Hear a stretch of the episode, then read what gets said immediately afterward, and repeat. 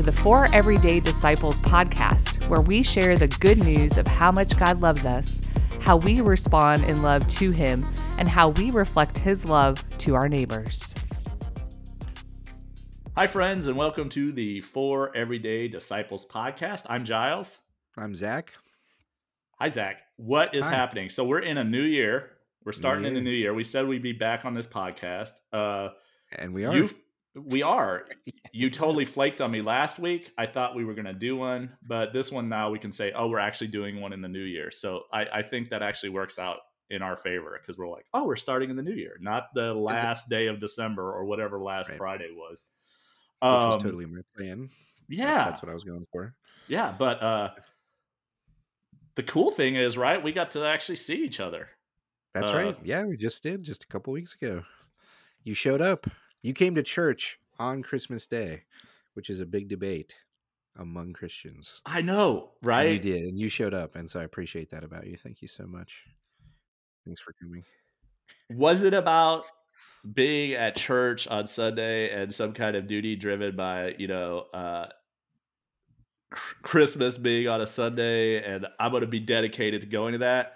Or was it the fact that although I love my in laws and my family, that it was like, this is like a break of time that I get to have being somewhere else and I don't even really care what's going on? Because it was literally so cold that Yeah. I felt like this is an opportunity for me to be out of a space which is not a large space and there's a mm. lot of people there the whole time and i was like if i can get this break i mean i probably would have showed up for anything but it was good that it was actually church so Yeah. i think that Oh, there was some redeeming aspects to it right and nobody can argue with you that's the beauty of that one Right. nobody can argue with you Yeah. when you're like oh i'm going to church You know, so- going. That's right.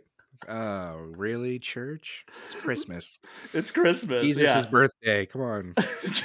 yeah. Aren't there other things that we're supposed to do on Christmas? Like.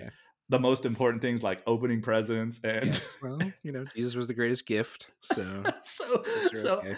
so I know that your I know that your uh father-in-law has pretty strong beliefs and rightfully so about it only happens like every seven years and it is like Yeah. can't we go to church on sunday so i was glad that you guys did a service on that day and i know i also though understand and appreciate that if you're working in a larger church it's maybe one of those times that you actually get to have off some time with your family Right. because there's always so much work involved in those Oh things. my so I get that too. Like I I get both sides, I guess, of that argument. Yeah. I just I think it's funny it's an argument, you know. If if your conscience is going one way, then if the spirit's leading you one way, go that way. If the spirit's leading you the other way, go that way. I that's how I feel about And it. And I think that most, I mean, I I was not here. I think that most churches were having uh at least Christmas Eve services for their Christmas. So it's not like Yeah. they were neglecting Yeah, that right. weekend some whole weekend, yeah. services, the whole thing. But talking about neglect, I think I do have to talk a little bit about uh, the lack of healthy options on the Cracker Barrel menu.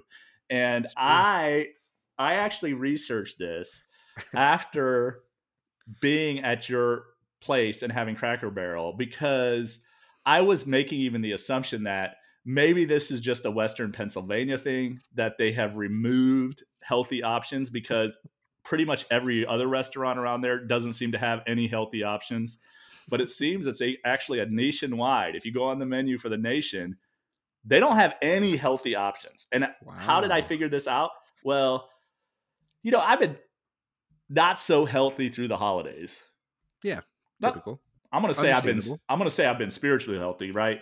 Because I always will- I, look at I'll put my ears before bed in regards to that. No, I'm joking, but I would say that physically, if this body is a temple, it may be a fat temple right now. So I I felt like okay, I'm gonna try to eat healthy, and I knew that it wasn't like there was a lot of options Yeah. you right. and I wanted to get together with uh with our wives and have a nice meal with each other for a Yeah. breakfast before we A left. goodbye breakfast. Yeah. A goodbye breakfast.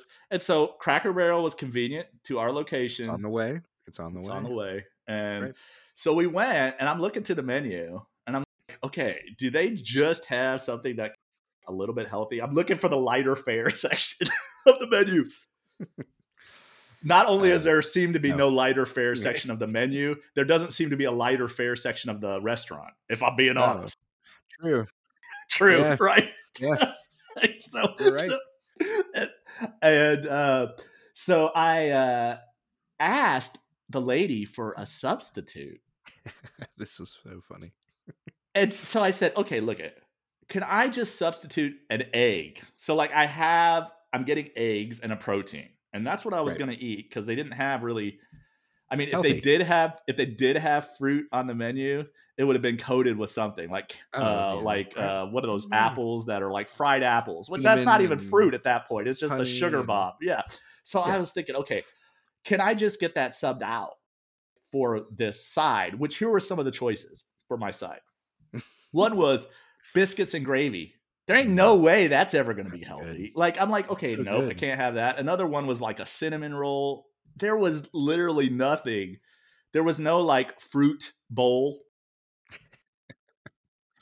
I don't even think a fruit truck shows up at that place. No, of course not. the only fruit maybe there is in the syrup if they have like a flavored syrup and i Right. don't think that's fruit so i asked her can i substitute now look at they're actually making the better end of the deal here i know eggs Right. are expensive right now Yeah. if you compare it to like the cost of biscuits and gravy the egg is going to be cheaper than that Yeah. and she says no we don't do any substitutes so i basically was like well i guess i can't have anything then for a side Yeah, your your demeanor did change a little bit when she said no. It was kind of funny. remember I, I was I was I was telling you that story about let's put some cash on the table for her tip Yes, for the tip. and and start removing it as we hear the negative things coming back uh, for the service. So she's like getting a visual representation that I'm actually unpleased. Not that, as you just said, my demeanor changed. Not that with me, I totally wear my emotions on my sleeve. So so it's very apparent I was not happy with this Yes. certain situation oh yes. obviously And i felt i felt like you and uh you and cassie though uh where had it made the commitment for health at that point because it didn't seem like you had any problem ordering off Oh, the no. menu Well, and I don't go to Cracker Barrel for health. I go to Cracker Barrel for if I'm getting breakfast, I'm going for pancakes and Yes. syrup and Yes. French toast. Like I know what I'm going for. yeah And uh yeah, no, it, so from our perspective, and I mean everybody else at the table, when you asked for the substitute, it was like a split second, but it felt like a long time. And I was just waiting with bated breath to see what she was going to say. And then she said no. And then it was another split second before you figured out what you wanted to do. But that also was like, oh, it was almost like, is this going to happen? Is there going to be a fight in Cracker Barrel? Is Giles going to say, nope, I'm not going to, I'll just stick with the water and the coffee. And I'll just uh, have that'll water and coffee. That's it for me. No, I uh I also felt there was like, listen up, city boy. You go back to your liberal bastion and just like get out of here. Like Yeah, we this is the don't do that. We don't do that here. There's no Right. special order. This You eat what we give you. Yeah, it's America. We It's you eat what we give you. You're not ordering special on the menu. Cuz Mhm. it was funny that there was like literally we don't do this. I'm like uh, I'm Yeah, not asking for you to like go to France and get me a baguette. I'm asking you, can you literally give me one extra egg? That was it. Yeah, we can if we charge you for it, but you can't substitute it. I'm like, okay, well, whatever. So, yeah, I just was. uh It it made me really Mm. think. What are the healthy lighter fare options in Western Pennsylvania? And maybe it does not exist there. Period. There's a Panera about 20 minutes up the road. You can get some healthier options there. That's true. You can you can. And, and by the way, 20 minutes by car, maybe a couple hours by uh bike. And if you biked, it'd actually be a really healthy option. Yeah, So absolutely. actually if you biked in any of that area, it would be a really healthy option because it's True. certainly hilly. True. There's certainly no lack of hills. Yeah. no, not at all. and but you'd probably be fearful of dying all the time because the roads are also narrow. Yeah. You'd literally get killed if you were driving riding a bike through town. so And not very well maintained either. So Oh Yeah. yeah. Well, I'm sure, you know, East Coast, there's no corruption in government. So I'm sure that Hmm. all the money that is for roads is going to exactly what it's for. So, uh, but that's just me, city boy. I need to leave. I need to not be part of that. That woman was giving me a very quick farewell, like, you don't need to be here. So when I left, there was no parade. Nobody was, nobody, people, if there was a parade, it would have been exciting that they were excited that I was leaving because they're like, we don't need your type around here. So, so yeah, they could tell right when you walked in. They could. Tell. they could tell. I right, could tell walked that in. they could tell.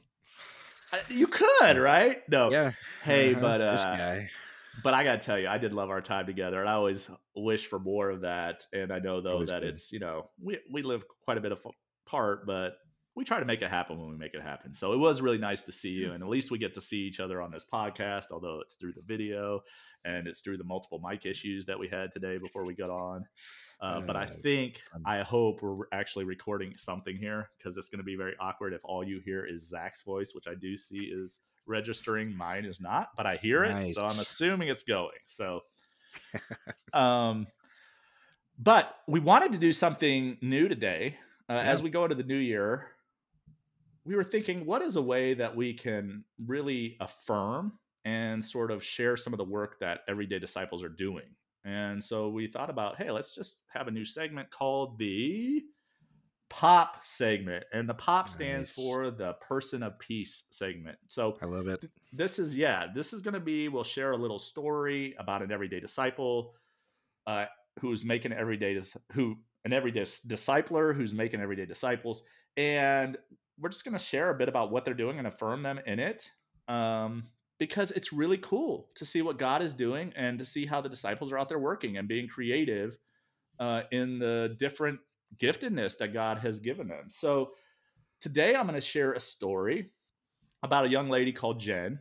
Um, she is in grad school, and as she was, as she's been attending, um, it's even the church that I go to. As she's been attending the church that I go to, she noticed that there seemed to be a lack of a community for individuals between really the ages of say 24 and early 30s, uh, either singles or young marrieds that don't have children but sort of in that adulting what we what the what barna would call the adulting stage um and that there didn't seem to be anything really for them specifically and not saying that they don't, don't appreciate obviously the church and going on sundays and a lot of them serve but even when they were serving or doing those things they didn't really feel like they were having real community with some of their age mates. So she felt this for herself uh, she really wanted to have a community of other young believers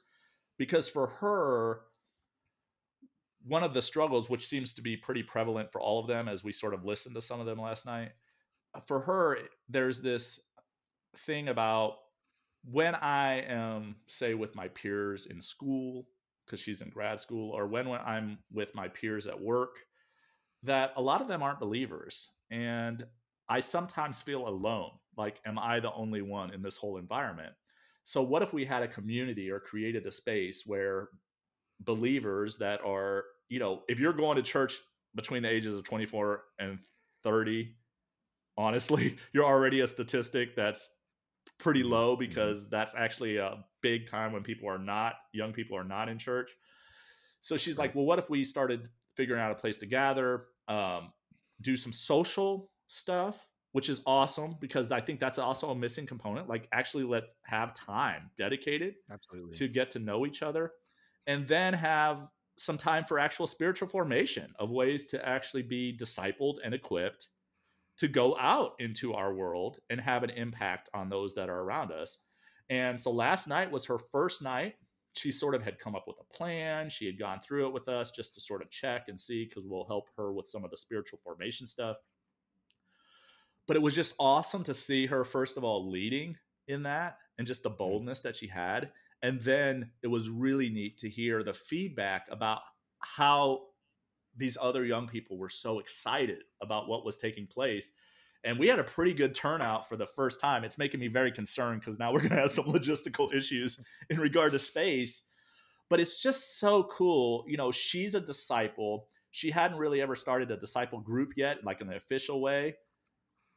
but this is something hospitality is something that she's passionate about um, Yeah. her age mates is something that she's passionate about and this is allowing her to express her faith and to disciple others in a way that she is contextually taking it to these individuals. So it was just it's really cool this cool what she's doing and i'm just super excited and we just wanted to affirm her and congratulate her on living out the discipleship in the everyday.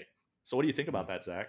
Oh my goodness, that uh, that's so cool. When when I got to the church I'm at now, I was uh, mid to late twenties, and um, I totally felt that that like there's not a lot of people around here that are my age, my peers. There's some, some are at totally different stages. Some are married with kids. Some are just married. Some are single. And there's like, like we have youth, we have kids, we have Mhm. older adults and, and but there's nothing for like for me and so um i'll be honest it's been this whole time that i've been at this church where i've been trying to crack that code how do you get like like um and people have now grown and new people have come into that and we've tried over the years but um to establish like that kind of a ministry um to create that kind of a community for people and i've seen um, some of our uh, our young people in that age group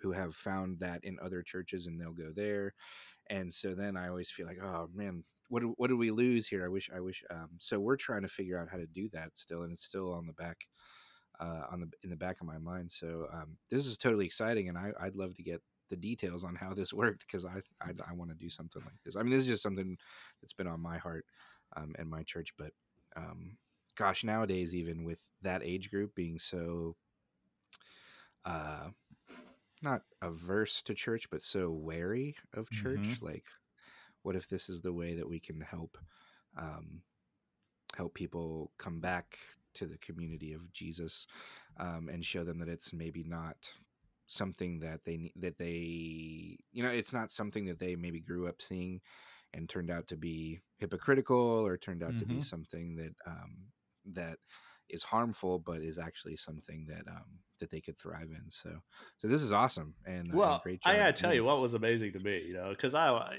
look at i'm an old man so whatever like you are so old i know yeah you want healthy stuff at cracker barrel you're on a different level Yes, I'm on a different level. But what was really what I saw last night was I didn't see one person on their phone. Yeah. I Oh, saw awesome. engagement. I saw people having real conversations. I saw so there were some people there that are like it's cool because they've come to church. They're sort of even newer believers because they didn't even really grow up maybe Christian. It was like after college they decided, you know, they somehow had had an impact by the church or something and they're there and then there's these other younger people that are there that have obviously had a longer journey and you could even see in some conversations mentorships like even starting in that and it was like mm. really neat to see because it was like wow if we can just let them have this time so the way we've set the way that jen is going to set this up which i love is like basically the first hour is going to be social sort of like food stuff Second hour is going to be spiritual formation, which is great too, because then if we invite people in to speak, or uh, it just is like people will know that that's the time we're doing that. And then the last hour is again like games or engagement stuff where they can just talk some more and maybe even talk about the stuff that they've gone over.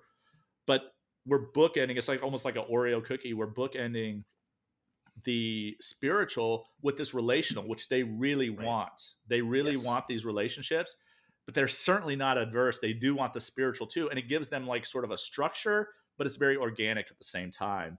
And then we're, our hope is it's going to be all led by them pretty much. So they'll be the ones that do the teaching or the instruction um, during that hour. And we'll help equip them if they need to be helped equipped in that. But then it'll be them teaching each other which I think is going to be very effective too, because it's not like I think a lot of youth, let's just be honest, even that age group, I think a lot of it is a voice, a lecture from a stage. Right. Yeah. But they don't feel necessarily they have a seat at the table. And that's actually very, they want a seat. Mhm. They want to contribute. And if we miss that by just keep creating things that are like, let me tell you how to live your life, let me tell you, give you a lecture, those truths are going to come out as people are in God's word. But you're letting them have these conversations and relationships and discussions and building friendships, even that are existing outside of this space. Uh, and that's where she has been so creative, thinking about this, thinking about her own needs, but also really having a heart for discipleship and for uh, Christ. So uh, you're, it's like the perfect combination of the person to do it right there, that age. But she also was like the Barnabas Paul kind of thing. She's also like, but I do want to have a mentor, and it gives me yeah. more confident confidence knowing I have you guys, like knowing that I can come and say, hey, what should we do here? How should we do this? And just having that safe place for her as she leads. So we're excited. And I do want to share more with you. And that's what I want this pop segment to be is that as anyone out there that's listening, here's these creative ideas about how people are discipling in the everyday, it may be something that spurs you on and and or something that encourages you and then we would love to you know hear from us hear from you not hear from us well you hear from us, hear from us too much hearing from us but we'd love to hear from you too even Absolutely. about what that may look like for you and we'd love to walk with you guys through that kind of stuff so always feel free to uh, contact us we'll make sure to put a contact down in the show notes but feel free to contact us if you have ideas about how you would want to serve or things that you're doing so we can share your story here on the podcast. So that's the new segment. It's called the pop segment, the person of peace, and we're excited about it. Zac wants me to put in some kind of musical thing. You may get it in this podcast, you may not. so we'll see. Or just a, a Coke being poured out with the fizzing and everything, you know? being poured out. Uh, like now, Jesus? see, now you're giving me anxiety and you're putting pressure on me because I feel like I have to find something now. So, well, good. That's that. Hey, you know what? That's kind of like what we're going to talk about today. That is exactly from the master plan of evangelism. I wasn't even trying to lead into that, but yeah, wow, how does the spirit? How does the spirit work? Right? right. Or just foolishness. Um, so, what chapter are we talking about today? Okay, so today we're going to be talking about delegation. So, mm. what is how delegation? how as disciple makers and how did Jesus? How did he delegate? So, like Jesus, Coleman says that we empower others to participate in discipleship by delegating, giving responsibility to them.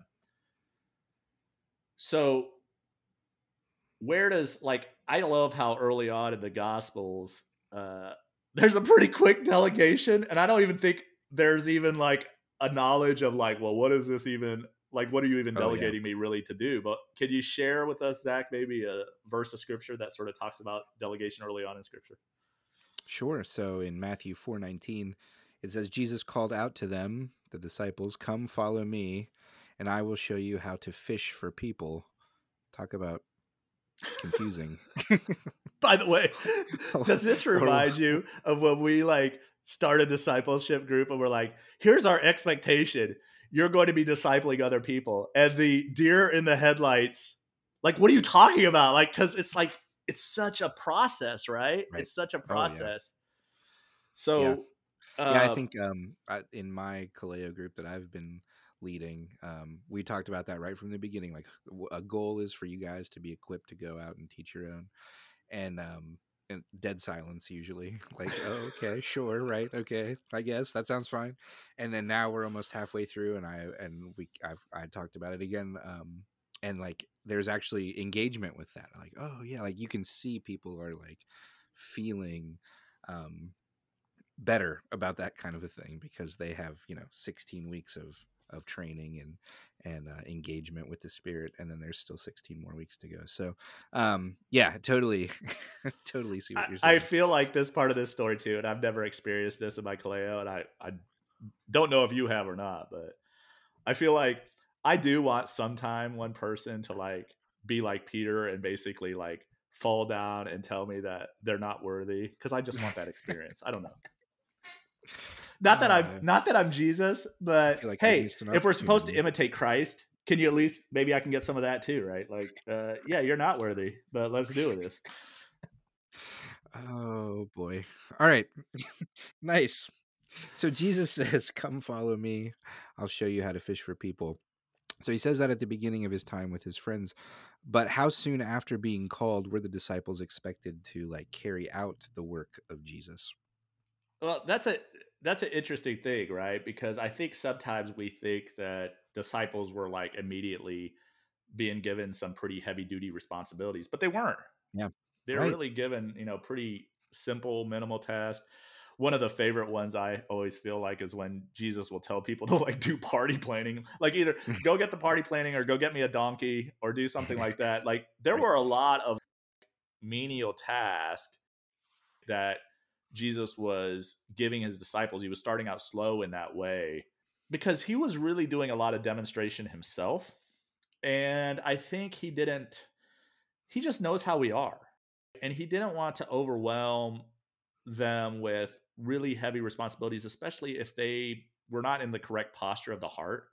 And one of the Hmm. things that when we give people maybe simpler things and we see, and I know that this is in my own spiritual journey, this is certainly true, that when we give maybe people uh, a more simple, broken down task and they can be obedient in that, then we will grow that and it will build upon that. And I think Jesus really did that with his disciples because it was always a process of growth.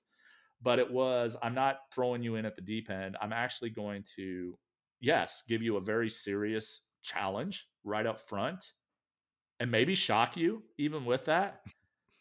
Mhm. But then really you're going to be watching me for a year, a couple years before I even call you to do anything that is really like ministry focused in that way. So um I think that's really what we see. I mean, before they were driving out demons, feeding large crowds, even being sent out to heal and to do the things that they were doing, they really were doing just a lot of those menial uh, processes. And if we think of like the parent child relationship, here's the best part for me. I always love to use the analogy or pull analogies from a book in regards to parent children because literally I have no kids. So it's like oh, I can talk like I have some kind of knowledge of this, but I don't. But but I, I remember Jesus himself saying, you know, uh, listen to what they say, but don't do what they do. So I'm gonna c- pull that card out right now and say that it's sort of similar to the parent child thing, right?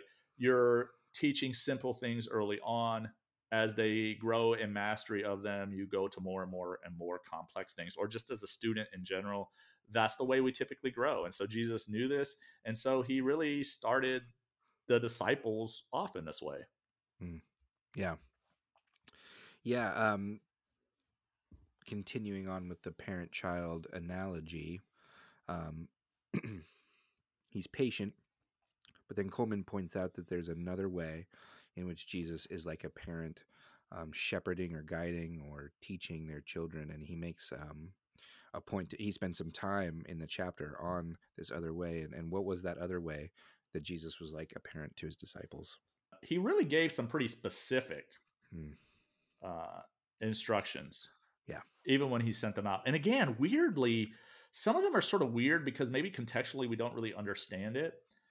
But again, I think there is this whole component of obedience. When you are told by Christ, when you're told by God to make a step, you may not fully understand why he's asking you to do that. And but the thing is, maybe you're not this is what faith is about. And so I think that there is a trust component that's taking place here. I think that there are faith components, testing, but in a positive way, like testing to see like are you willing you know uh Right. you know if you Yeah. love me you obey me kind of things are going on and we see it a couple times in luke uh can you in luke 9 especially can you share maybe a couple of those uh sections of scripture Yeah, absolutely.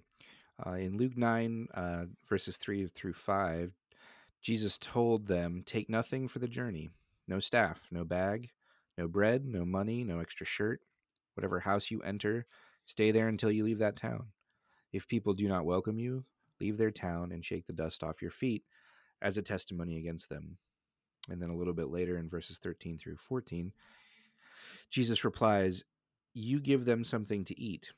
And the disciples answered, We have only five loaves of bread and two fish. Unless we go and buy food for all this crowd. About 5,000 men were there. But he said to his disciples, Have them sit down in groups of about 50 each. And of course, this is talking about the feeding of the 5,000 and how Jesus is going to meet those needs. It's an interesting contrast between what he just said in Luke three, in Luke 9 verse 3 versus Luke 9 verse 13, right? The attitude of the disciples.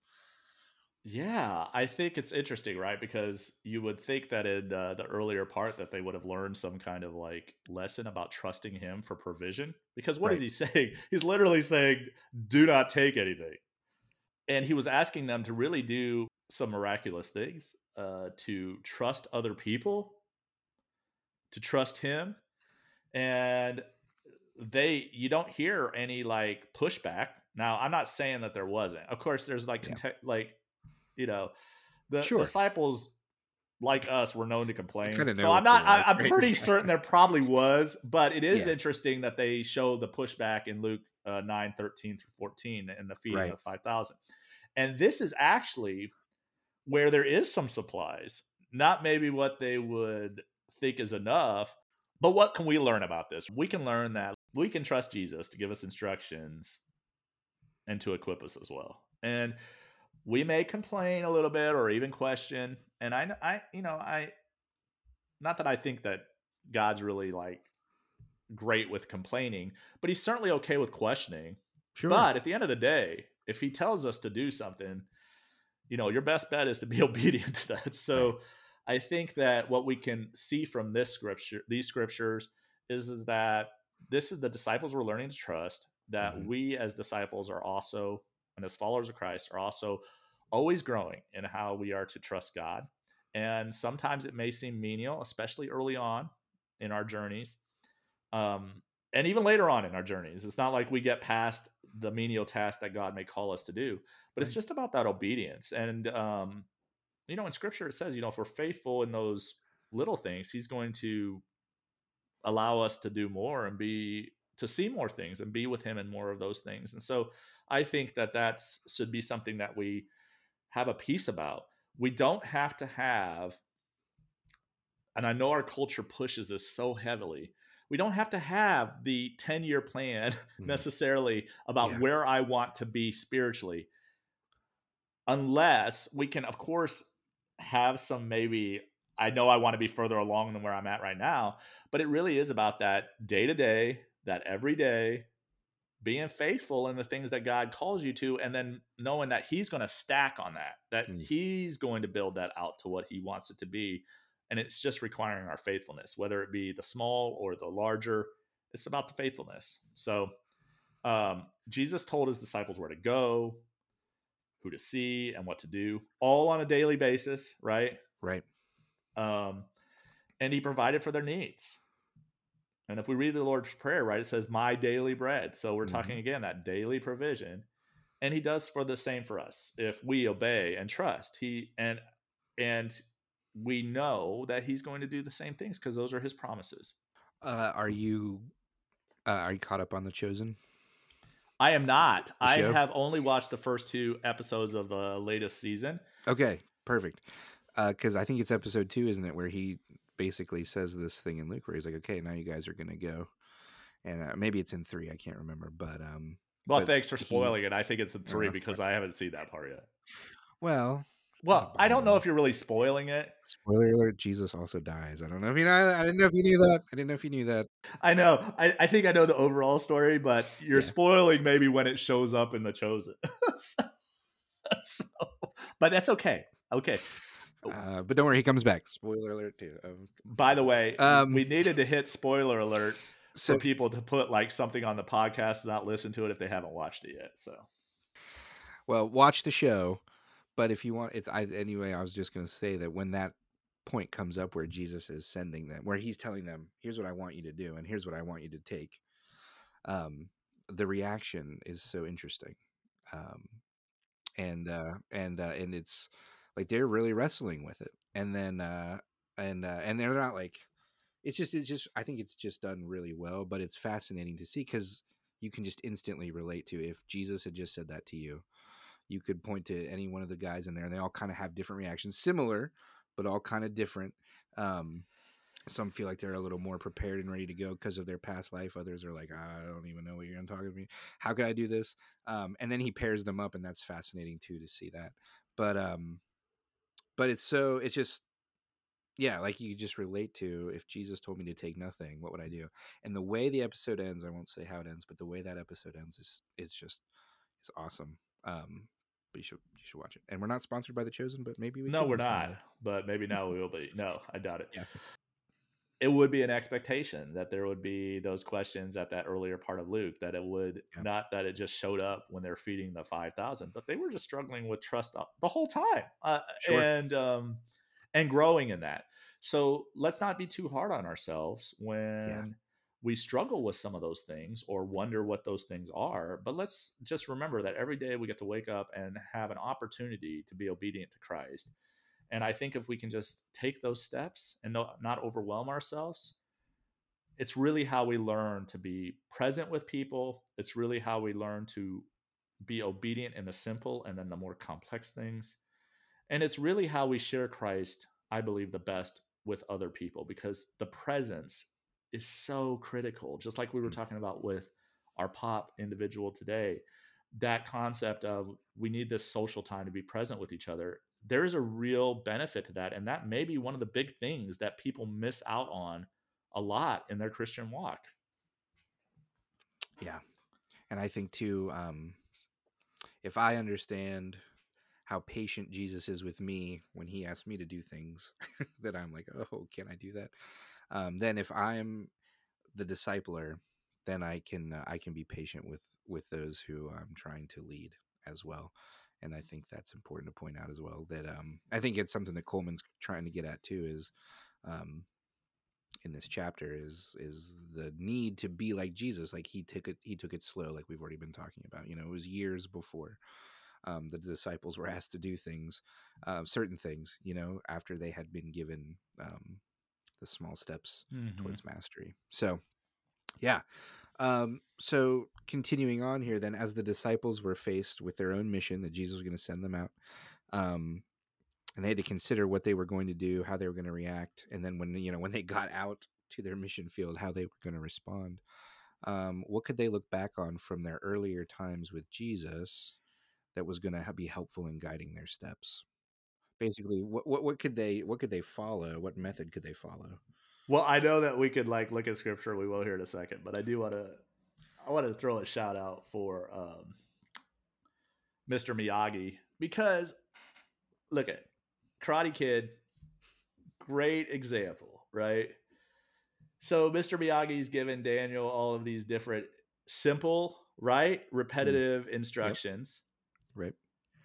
and then when it's time when the time comes he basically changes his speech and says okay now you go and do these things and it was like in competitive environments Yeah. um, and daniel by doing all that repetition had grown comfortable with all the movements that were required for a karate and he may have thought i'm washing a car or i'm painting a fence and the disciples they may have been doing this too and they're watching like like mr miyagi they're watching jesus do all of these different things right Yes. and they may be wondering how possibly can i ever get there but jesus is doing all of this really good instruction and teaching right. where he's teaching them things about obedience where he's teaching them reliance where he's teaching all of these different things so that when the time comes he's demonstrated all these things for them but their posture uh, i would almost say some of their default actions are now working in the right way because of all of those steps that he has taken through the process. I, I know people probably didn't think I would throw in a Karate Kid reference, but This is the best episode yet. it's the best. Analogy. So is this the one we're going to be called the one that's about the Karate Kid? Yes, that's Um, but really, I mean, if you talk about demonstration and delegation, that's a great visual that Oh you can get goodness. is from that movie about him giving all of these different tasks that did not seem to maybe always relate to what the mission was. sure. But then when the time comes, they've been watching him, they've been doing these things. It's like they have been equipped, they have been prepared by watching him heal, feeding people, by freeing people, by praying, by the sacrifices that he's making, that he's calling them to make. Yeah. that they're able then to go out and start doing the things and being like Jesus, even if it wasn't always so direct. Even if it wasn't like, let me show you exactly how to do this. He was Right. showing them all the ways of, or maybe the kind of person that does these things. So I I think that's uh I, I like I like the analogy. I like the analogy. If that's the correct English word, because I'm no good at English, so it may be some other thing. Uh, but I like the analogy.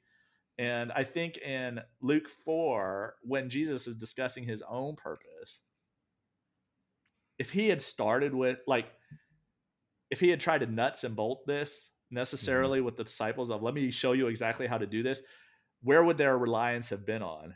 Yeah. Uh, and I think the way that he did it was just genius. But from day one, he's basically saying, here's my purpose. So, what, what is that he says is, is his purpose?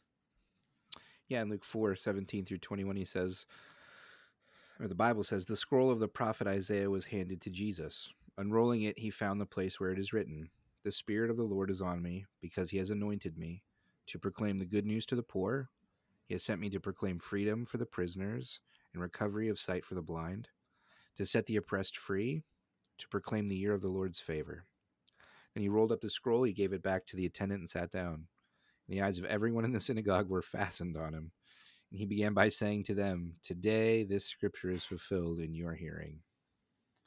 And so this Hmm. purpose, right? This purpose was the purpose that he desired for his disciples, Right. As they followed him, and for us as we follow him. So, who are disciples?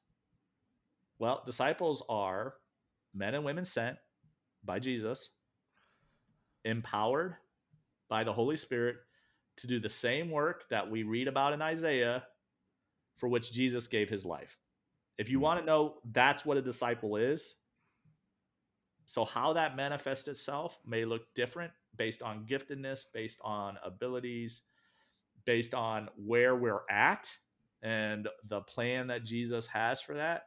But it's knowing that we're sent, meaning there's an obedience component in there, Yeah. knowing that we're empowered by the Spirit because of the love of Christ and God, and knowing that there is work to do because it's about the kingdom. So, I mean, if you can put yourself and say, ask those questions to yourself Am I doing these things? You're going to understand I'm on mission.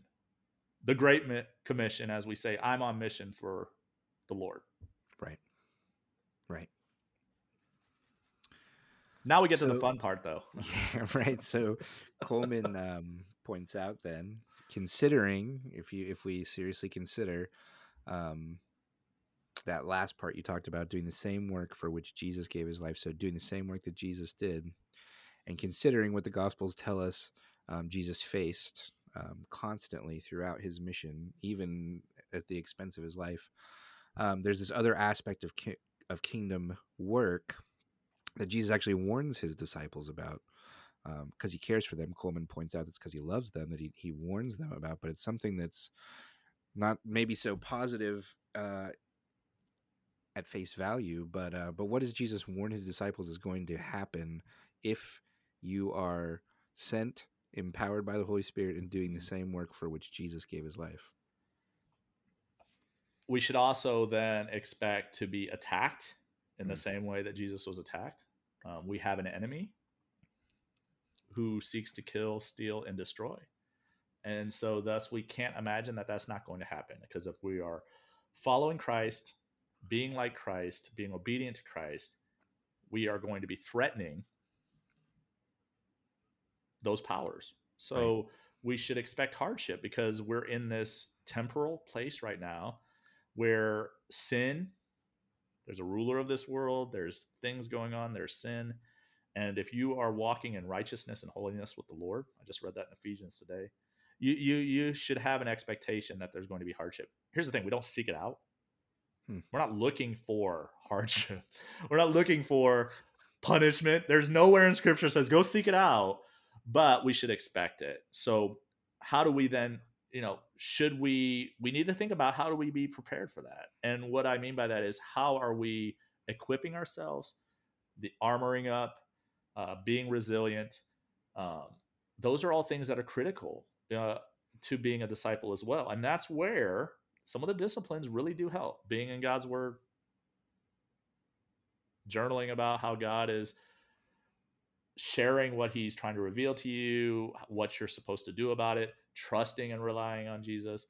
Though if we don't do some of those things, we're neglecting really we're neglecting a lot of a lot of protection that mm. Christ will actually give us even in the hardship by forsaking some of those relational components with him by not being disciplined in those things. And I, that's just I know it's hard for sometimes people to hear because it's like, well, I don't want to make, you know, maybe my Bible reading like just a practice. What always cracks me up about that though is every person that's ever told me that, I'm like, well, how is that going to be worse than you not reading the Bible at all? Like, I don't understand. Like, wherever in your mindset that you're not going to do something because you're worried about something that may happen. I'm like, really? You think that that's where the concern is? Is that that's like saying this? I mean, for me, it's almost like the exact same conversation like this.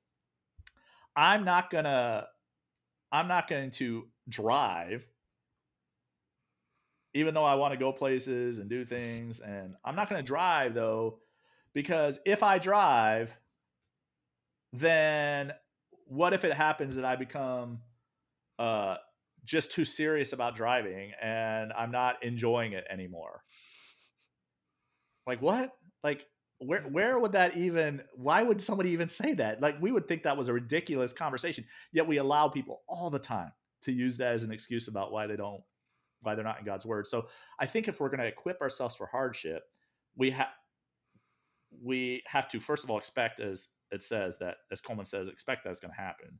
Second yeah. of all, though, prepare ourselves and equip ourselves mm. right. by daily being in a relationship with Christ and not forsaking that. You're not yeah. going to get the fill up by just going to church on a Sunday and that's all your spiritual relationship. Don't think that you're going to be prepared for hardship when it comes against you. Right.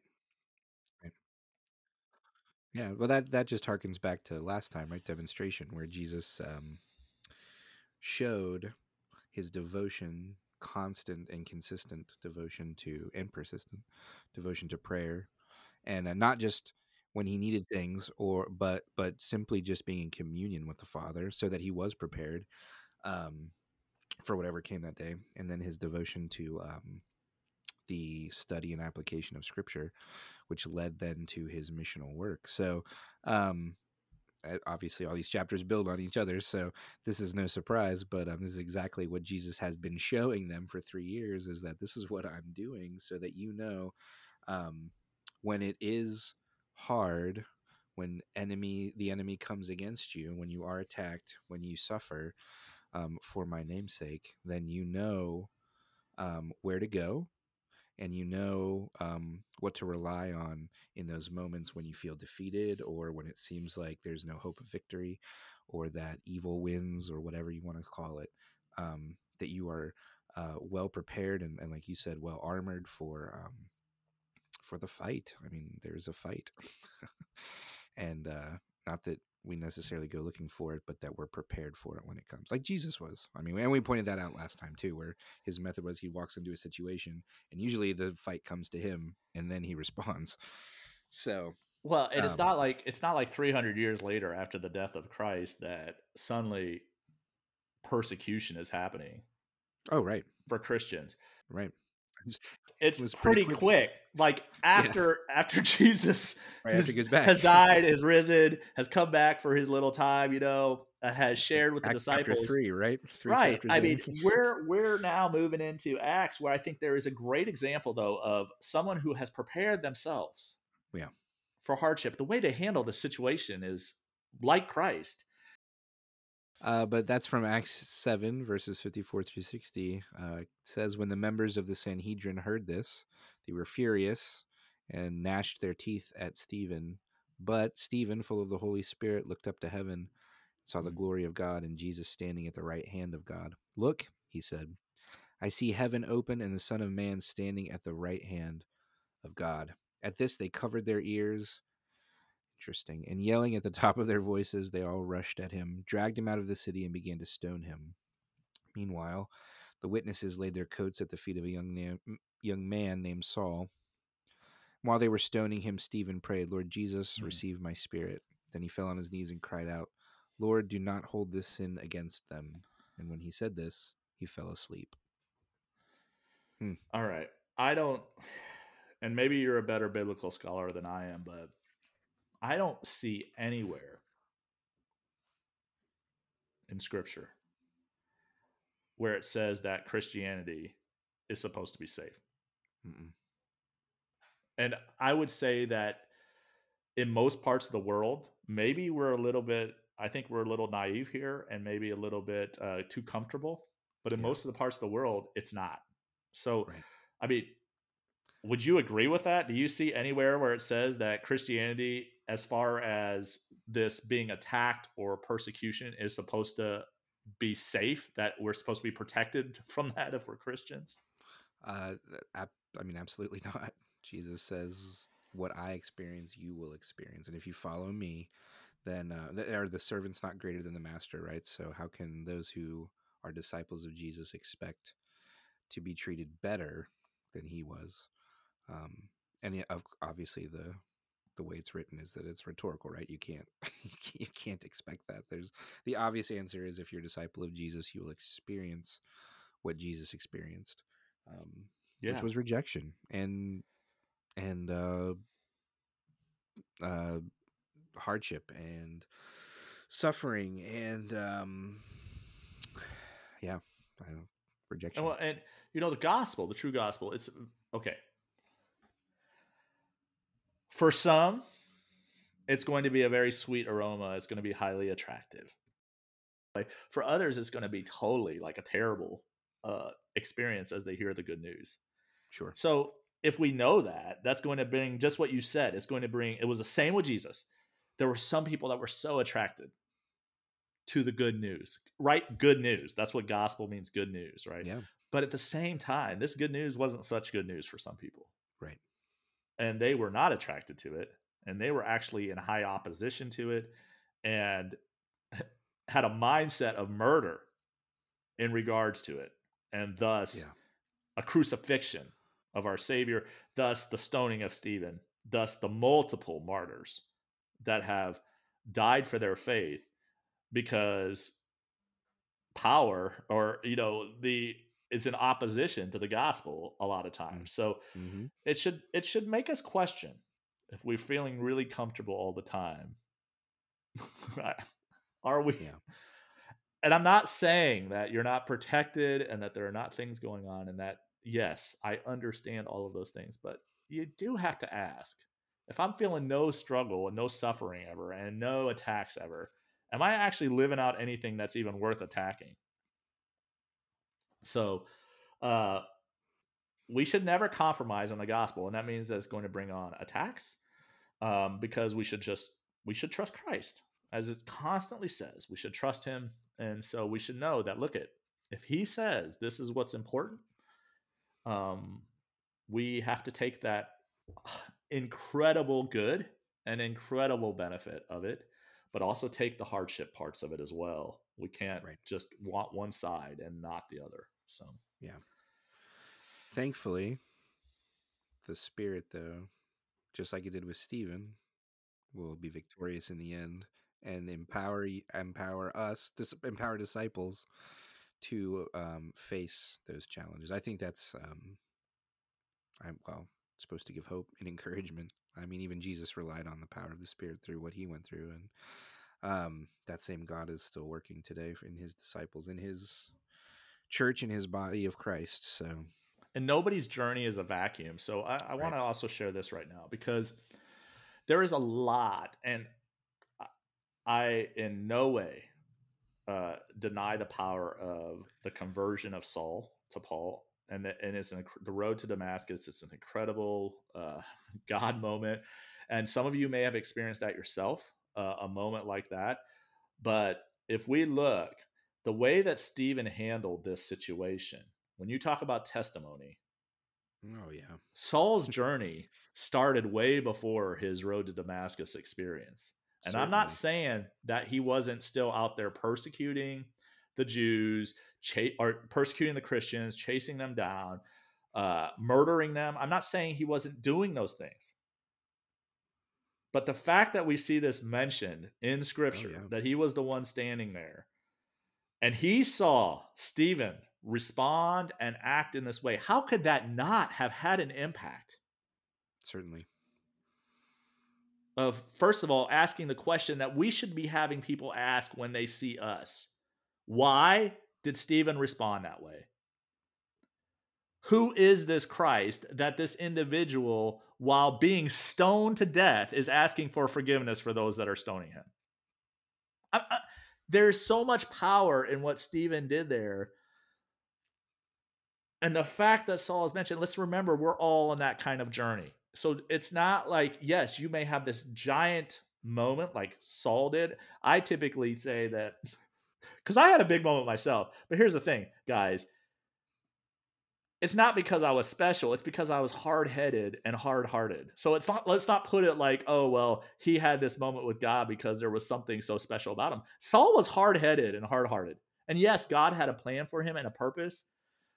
But Saul needed the smack in the head. Like he needed he needed to be blinded to make that kind of decision uh, and to go through that full process but already his heart i believe had been already being turned because he had witnessed something that when that moment happened those things probably flashed back and probably came back to him of i re- i know who i'm persecuting because i saw it myself and i heard a guy respond the way that christ would have responded. I'm going to finish up today and sort of just wrap us up uh, summing up what does delegation for everyday discipleship mean well, one is our objectives are the same as Jesus, and we should communicate them clearly to people that we disciple so that they may remain on mission for Jesus. That's number one. That's a good objective. This is what Coleman has said our objectives are. Number two, we ourselves must learn and continue to learn to follow Jesus as we lead others. Number three, Jesus has a purpose for each of us in disciple making. So we involve our disciples in the ministry. Jesus commands us to go and make disciples. And that is obviously clear delegation right there. Um, number four, we should give our disciples specific examples. And just like we were talking about earlier with how Jesus did, of how to lead other disciples. And it may be in simple ways, it may be in more complex, but we should give him those ways to do it. Number five, we call out their gifts and skills so that they may use them to serve Jesus. We should continue to strengthen and encourage each other as we walk together. Jesus shared his ministry with others, and we should do the same. So, these are really five things about how we could sum up or how uh, Coleman sums up delegation. And Zac missed some of that, but he's back. So, Zac, are you there? I don't know what to do.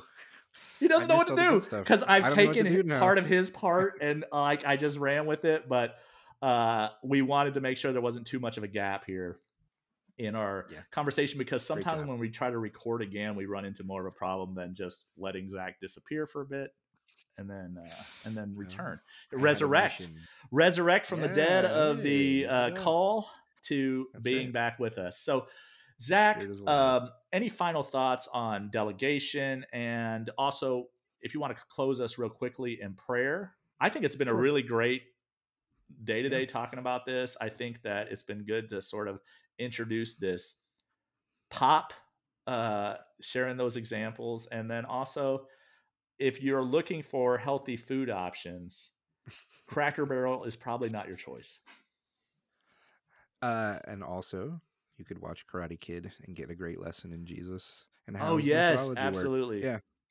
yeah and the follow-up show cobra kai actually works really well too so it does just it watch does. it all uh, yeah. So, final, final thoughts. Um, as if you are discipling or seeking to disciple, then delegation is um, something that you are going to be called to do and to be like Jesus. And I would say be encouraged if that thought of delegating like Jesus would, or um, helping others, guide others towards um, growth in Christ the way Jesus would, if that is, uh, if you if that's a heavy thought, then um, please be encouraged that, like we talked about a couple chapters ago, this is all done in the work of and power of the Spirit Mm-hmm.